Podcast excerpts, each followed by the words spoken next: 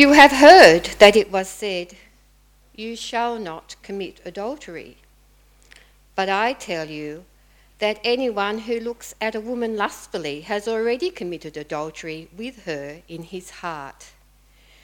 If your right eye causes you to stumble, gouge it out, throw it away. It is better for you to lose one part of your body than for your whole body to be thrown into hell. And if your right hand causes you to stumble, cut it off, throw it away. It is better for you to lose one part of your body than for your whole body to go into hell. It has been said anyone who divorces his wife must give her a certificate of divorce.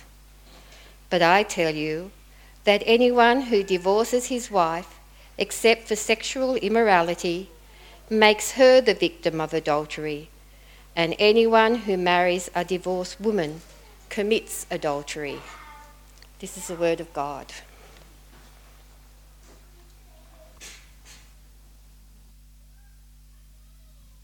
Okay, well, thanks, Robin, for reading that. So, I bought some um, cutting implements, things to saw off limbs, some, you know, just in preparation for today. Um, you know, we take the Bible seriously here at Springwood, and um, so I've got some sanitation kits as well. Try, we'll keep it as clean as possible. Okay, so um, I thought you were going to want that implement there. I'm like, no. um, yeah, I'll be right. It's, it's all right. It's all right. Thanks, thanks, Judy. No, I, look, I, I just um, it's good to be back. I've been on, on a bit of a break. I call it a break. it's a bit of a boot camp, really, a bit of a bit of a punishing time. Uh, you know, two young boys at home every day. Oh, it's, tiring. But let's let's start there with um. You know, it was good to get good to have a break. I just wouldn't refreshing in a unique way, maybe something like that. Look, um, I want to start with, with kids because kids, um, and, and I notice um, uh, Pastor Steve in his sermon used kids because kids give us a really good insight into part of what Jesus is trying to nail in the Sermon of the Mount. He's trying to move people past the letter of the law through to the spirit of the law. That, and, and, and kids are just ripe with examples about this. So, you know, with my kids, a big deal is mean words. You can't use mean words you know, because this is a mean word. Stupid is a mean word. Don't use the word stupid. Don't use the word idiot. Don't use the, they're mean words. And then, but then you get like kids, they're like, okay, okay. But then what their mind does is, well, how can I be mean without using a mean word? So they've missed the whole point. They go, I didn't say idiot. I said silly dum dum head. And you're like thinking, well, well, you know, you're not really getting it. You see, the point is not that you didn't use the mean words, the point is that you weren't mean. But it actually takes a while for a kid to get that. That it's not about actually, these are all behaviors that we're trying to modify in you so that you start to understand it's not really about the behaviors. And that's why they get confused when they hear sometimes adults using those words but then you try and explain to them, but they weren't actually being mean, but they can't comprehend what you mean by that. Like they're just saying, but you said it was a mean word. So you're trying to move them past the letter of the law to the spirit of the law, which is just be kind to your brother, just be kind to him. Okay, no, um, no internal frustration escaping there at all. It's just, uh, oh dear, oh dear. Look, um, I'm just, um, oh, there we go. Okay, so We've been looking at the Sermon on the Mount, and when Jesus says this in verse 17, he says, Do not think that I have come to abolish the law of the prophets. I have not come to abolish them, but to fulfill them. Jesus wants to draw people not to just obey the law outwardly, but to honor God's heart behind the law, to move beyond the letter of the law to the spirit of the law. God wants your heart. Jesus is trying to make your target heart transformation, not behavior modification. God does not want you to approach Him like a rule book for you to be clever with, to get behind, and to actually do the opposite of what He really wants. Because that's really to mock God, isn't it? That's to treat Him like some sort of dry rule book that this life is about trying to manipulate so that you can get what you want. I mean, and God sees right through that. And, and actually, to tr- approach God like that is to approach God like He's dumb.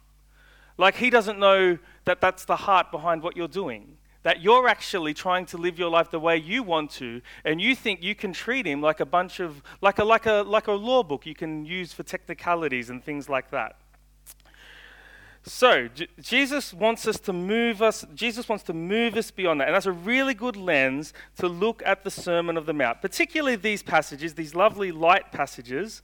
Um, that, that, you know, that bring up a lot of heaviness when we read them, but I think that lens helps us understand at least a good part of what Jesus is trying to do with these verses. Now, there's no PowerPoint today, um, so you might have to follow along um, if you have a device or a Bible in front of you. So, Matthew chapter 5, verse 27 You have heard that it was said, You shall not commit adultery. But I tell you that anyone who looks at a woman lustfully has already committed adultery with her in his heart. So, according to um, you know R.T. France's commentary, the Tyndale commentary on this, um, this word um, that is used for woman here usually means wife. And so he's not saying, look, don't be sexually attracted to the opposite gender. He's particularly talking about harboring a desire, fostering a desire for something that is not yours, another man's wife. So, this isn't a passage that's designed to make a young man feel guilty that he has hormones and that he finds the opposite gender attractive. That's not what we want. What we're talking about coveting, we're talking about desiring what is not yours. Now, um, so, and Jesus, and part of what Jesus is doing, it doesn't actually need too much explanation. He's saying, okay, so you don't actually physically cheat with other women. Good start. Fantastic good. That's not a bad thing. But he's saying that you're missing the whole point is if that's your heart, if you obsess over that, if you harbor that, if that's what you really want, if you resent what you, what you come home to every day, if you resent the wife that you do have, then even if you avoid the actual act of cheating, Jesus is just pointing out that you're missing the whole point. Like, that God does not want you to begrudgingly fulfill his precepts but deep down you have a heart to do everything but the heart of God. God wants you to pursue His heart, and His heart is a heart that wants you to pursue your contentment, fulfillment in your own wife. That's what He wants. He wants you to actively cultivate that, to do things that cultivate that desire, to, you know, to, to actually make sure that the habits in your life push your heart in towards God's heart. Now, and if you're a woman in this room, of which there are a few, now you notice that it didn't address women. Now, this now we can this is just a really good example about what it means to be pharisaical. What you could do if you wanted to take a pharisaical approach to these verses, is you go, well, it didn't mention women, so women get a free pass. Women can covet other husbands. The Bible does. Oh, yes. I don't know why you would do that. That would be very mean. I mean, you have lovely husbands sitting right before you. But that's, that's actually a good example of what Jesus is trying to move us past because, once again, that would be approaching God like a rule book. Like you're just trying to find the rules that you have to do so you can get on with doing what you want to do. That's reducing God that's mocking God. That's completely unworshipful and disrespectful of God. God doesn't want you to do that. He wants you to go, How do I pursue the heart of God from wherever I am at? So that's a good start. That's just a, a good way to start. That good on you for not actually cheating on your wife. But if that's what you harbor and that's what you fantasize about, that's what you dream about, that's what you cultivate in your heart, then that's still sinful. That's still wrong. You don't get a pass because you managed to tick the letter of the law. So, what do we do with this next bit? So, we need to bring out the implements now. So, if your right eye causes you to stumble, gouge it out and throw it away. It is better for you to lose one part of your body than for your whole body to be thrown into hell. And if your right hand causes you to stumble, cut it off and throw it away. It is better for you to lose one part of your body than for your whole body to go into hell. Hebrews chapter 9, verse 27, in a sobering way, tells us just as people are destined to die once, and after that to face judgment, so Christ was sacrificed once to take away the sins of many, and he will appear a second time, not to bear sin, but to bring salvation to those who are waiting for him. Whatever it looks like, the Bible is clear that we are destined to face judgment. We as a humanity, and we use this image at Christmas time and throughout last year, that if God is over there, we as a humanity have turned away from God. That we want to do what is right in our own eyes, be our own gods. We have created distance between us and God, and we and we reflected on Christmas time that and Judy was reflecting on the love of God all back then, that is still the same love today. That at Christmas time, we reflect how God actually is the one who crossed the distance to us. At Christmas time, we remember God crossing the distance to us, coming to be with us. And then he comes to die for us, to take away our sins. And so the Christian is someone who acknowledges what God has done and turns turns away from this way of living and receives that love from where they're at, receives that forgiveness, and receives God's invitation to start moving back this way, to start once again desiring and cultivating a heart that wants His ways over our ways. There's no such thing as receiving this forgiveness but wanting this. That doesn't work. God is inviting you back into the relationship you were designed for. So you would be so foolish to cling to anything that is the spirit of this, right? Anything that is to stop you receiving a relationship with God, any lusts or desires that you have, you would be foolish not to sever them from your life because you would want nothing to stop you from turning and receiving and enjoying your relationship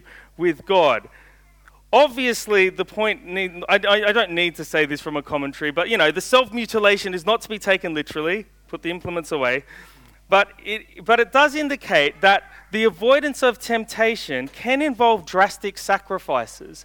It can involve saying no to yourself in severe ways, you know, and, and sometimes to the ridicule of the world. You know, like even now in Christian circles, you can be mocked by saying you don't watch certain things. You know, you know, uh, because because you just want to be wise with what you encounter, you know, and, and what you fill your mind with. Now, and, and you know, you don't need to make it a legalistic debate. It's just, well, I'm just doing this for my own sake, for my own purity. Um, you know, like, and, and, but you can be mocked for that, right? You can be mocked for, you know, some, some, some, some couples choose to have these interesting rules, and I don't mock I think that's fine. Like, you know, they have very strict rules about how they interact with the opposite gender. I think that's fine. Do whatever you need to do, as long as it's not in a judging, condemning way, but do whatever you need to do to maintain your holiness and to prioritize the relationship that matters most you and God. But what I also want to do with this passage is draw our attention to the here and now because we should always respect the eternal consequences of sin, but what we must also do is respect the immediate consequences of sin. That to give yourself over to desire won't just burn you up in some other reality, it will burn you up in this life. Desire is a ravenous beast. And if you give yourself over to it and you become someone who the Apostle Paul would describe as your God is your stomach, in other words, you can't see past your desires, you become an animal. You become base, right?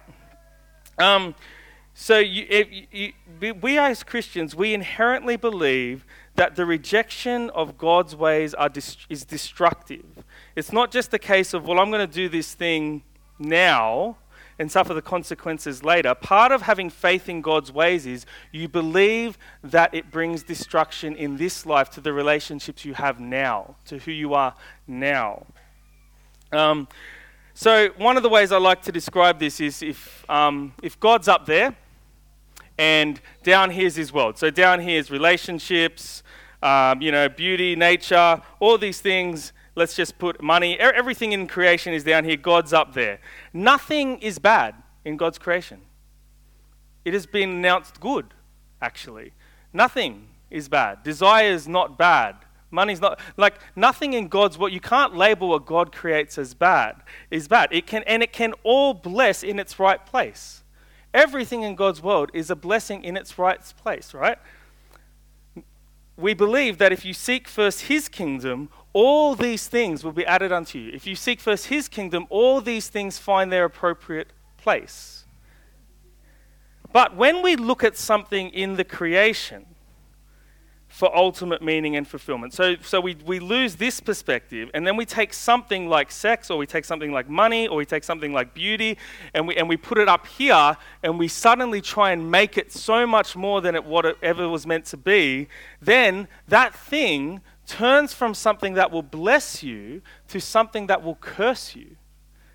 From something that will bless you to something that will devour you and destroy you it will switch from a blessing to a curse. Can we test this? Well, you know, I, I think we can. Um, uh, so if you make, so, and, and, you know, we're not going to go deep into this in this particular sermon, but, you know, there's plenty of research out, out there that if you make an idol of sex and, and you kind of become someone who fully goes down the promiscuous direction, pornography direction, and it's all about desire, I mean, there's lots of research about what that does to your brain, what that does to your ability to relate to your opposite gender, what that does to your ability to make commitments, and what that does in, to your ability to be faithful. So it reaps a harvest, doesn't it? And what you've actually done is you've taken something that God made to connect you deeply with someone, and it becomes something that isolates you.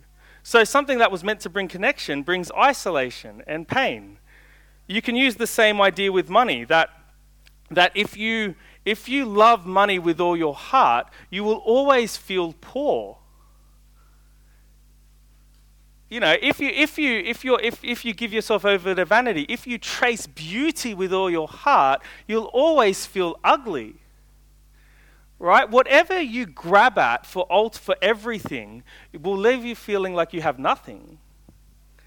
Because you are chasing meaning and purpose in all the wrong places. So, is that a helpful analogy when we think about lust? It's like, like lust is not, obviously, sexual desire is God created. It's, it's not a bad thing. It's part of God's created order, but it has a place. Has a place which can bless us, not curse us. And those boundaries are to be respected. And what Jesus is calling us to not begrudgingly go, okay, God, if I have to, but he's calling you in the Sermon on the Mount, you believe as a Christian it is best and it is good and it is what will lead to the most flourishing in my life and be the least destructive in my life. Too often, I think, when we talk about, like, to teenage boys about this stuff, it's almost like, you know, because God said so, you've got to keep yourself self controlled. How about, how about because He's called you to something where all these things have their right place and they will bless you the most if you respect those boundaries.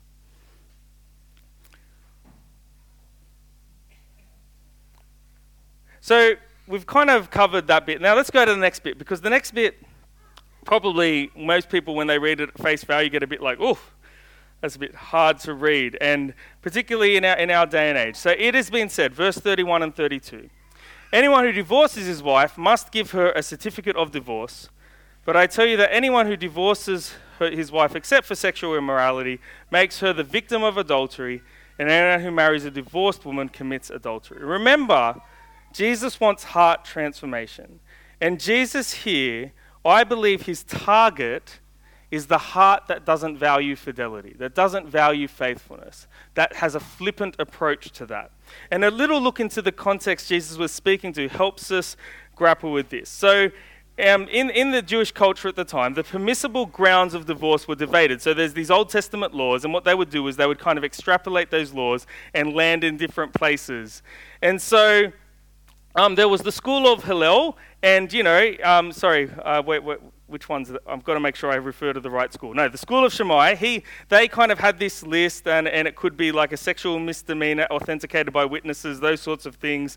But most practice was by this group called the School of Hillel, and they basically included anything, any complaint a man could make about his wife and get a divorce. And they could they justified it by the laws of Moses. They extrapolated it to mean like it could include things like burning the dinner, apparently. If you burnt the dinner, then you could justifiably you know, I don't know, she's an adulteress, she burnt my dinner. I don't know what they did. But, you know, and, and, and so they, they, they would justify these divorces um, clearly dishonoring the heart of God. So, what it seemed to be, this is my understanding, it seems there was this situation that there were these Jewish men who were applying the, war, applying the law in a certain way to accommodate their desires, discard their marriage vow, but they got to say, But I'm keeping the law. but I'm ticking the letter of the law. So I'm, I'm sweet. You know, even though, even though at the heart of it is a complete disregard for God's value for marriage and fidelity, they're going, but I tick the law. If I tick Moses' law, surely God, God's on my side. But it was worse than that. And this helps you understand the injustice Jesus might have been addressing. Because the man comes out of that situation justified by the law, and the woman is smeared as someone who has been unfaithful by burning dinner or something. And so she's scorned by society, and he's just some law abiding, you know. You can see, right? Jesus is addressing something entirely unjust. How dare you think that you have escaped adultery by ticking the letter of the law? Jesus is saying, Mark my words, you are an adulterer, sir. You have disregarded fidelity. Do not think that if you are clever with my law, I cannot see your heart. I can see your heart. And I think that helps me wrestle with what Jesus is saying, right? Does that help you? It helps me kind of wrestle with what he's saying. says verse 32 but i tell you that anyone who divorces his wife except for sexual immorality makes her the victim of adultery and anyone who marries a divorced woman commits adultery Jesus could well be saying, No, this whole situation started because a man hid behind the law to conveniently get what he wanted, to conveniently divorce his wife. You see, here's the thing just because you have kept to the law of the day, if at the heart of all this is an utter disregard for fidelity and faithfulness, then you have failed to meet the law. You have failed to meet the spirit of the law. You have failed to honor the God behind the law. All the law and the prophets hang on these two things love the Lord your God with all your heart and all your soul and all your mind and all your strength, and love your neighbor or your wife or your children as you love yourself. If you have somehow managed to manipulate the law but ignore your call to love God and love others, then you have failed to meet the law. I don't care how many lawyers you can technically get to represent you. To love God, friends, is to love His ways. To love God is to love His ways. Now, you'll notice I didn't address and unpack many questions on divorce and remarriage. Um, and to be honest, there's levels of that discussion I'm not quite prepared to go into, into today. But we can all agree, no matter where we are, no matter what journey on life we've had, we can all agree that we are called to enter marriage wisely, with lifelong commitment to faithfulness as our aim. As a Christian, no other approach makes sense, right? That would be no other approach makes sense. We have a God who crossed distance to us to maintain relationships. So obviously, our marriages, ideally in an ideal world, should have two people willing to cross significant distance to maintain their relationship, right? Willing to cross significant hurdles of forgiveness to maintain their relationship. But I do want to say with sensitivity when marriages do break, and it is incredibly complex, we've got two people's wills, there's often levels of unfaithfulness, neglect, bullying and abuse that are unseen by so many people outside that relationship. And sometimes, in, the, in reality, no matter what we see from the outside, only one was really working at it. There's lots of marriages are complex. We're not, I'm not here to speak judgment onto situations I hardly understand or know, to people I don't know. Um, that's not what I'm here to do. These things are really hard. But surely, as Christians, if we're going to meet the heart of the, what Jesus is saying, we can declare in the complexity of a broken world that God's heart for faithfulness and fidelity is good. We can all say that, can't we? That it's good. Even though in this broken world it's not that ideal is sometimes not reached. And if you talk to mature Christian people who've gone through divorce and remarriage, it is likely that they will have no problem telling you that divorce is not a good thing. They don't brandish it as like, oh, look, you know, that's not what they're like. They, they'll tell you often it's not a good thing. even if they feel it was unavoidable, necessary, or the best way forward for a host of reasons. It's a given that anyone who is interested in honoring God would only make decisions in this realm with prayerful seriousness before God because God's ideal is faithfulness, oneness. But here's the good news of grace. In a sense, because of the heart of the Sermon on the Mount, it's kind of the same message to all of us. Because whether you're married or remarried, divorced, single, or in, you know, in, a, in an aspiring relationship to get married, all of us just need to wake up and honor God's heart from where we are at. What does it look like for you from where you are at in life, embracing God's grace for you today, to honor God's heart for these things today? For the single person, it could just be standing for sexual fidelity in a culture that is incredibly promiscuous. In fact, it has morally changed that, see, there used to be a time, so, you know, think, uh, think 90s, where, you know, it, like kind of being promiscuous before marriage was sort of like, it was still the done thing in large parts of society, but it wasn't praised as good. It was just like, we don't care about those things anymore, um, that sort of spirit. But it's actually shifted that if you choose promise, um, if you choose fidelity and saving yourself and those things, you can actually be labeled immoral and repressive.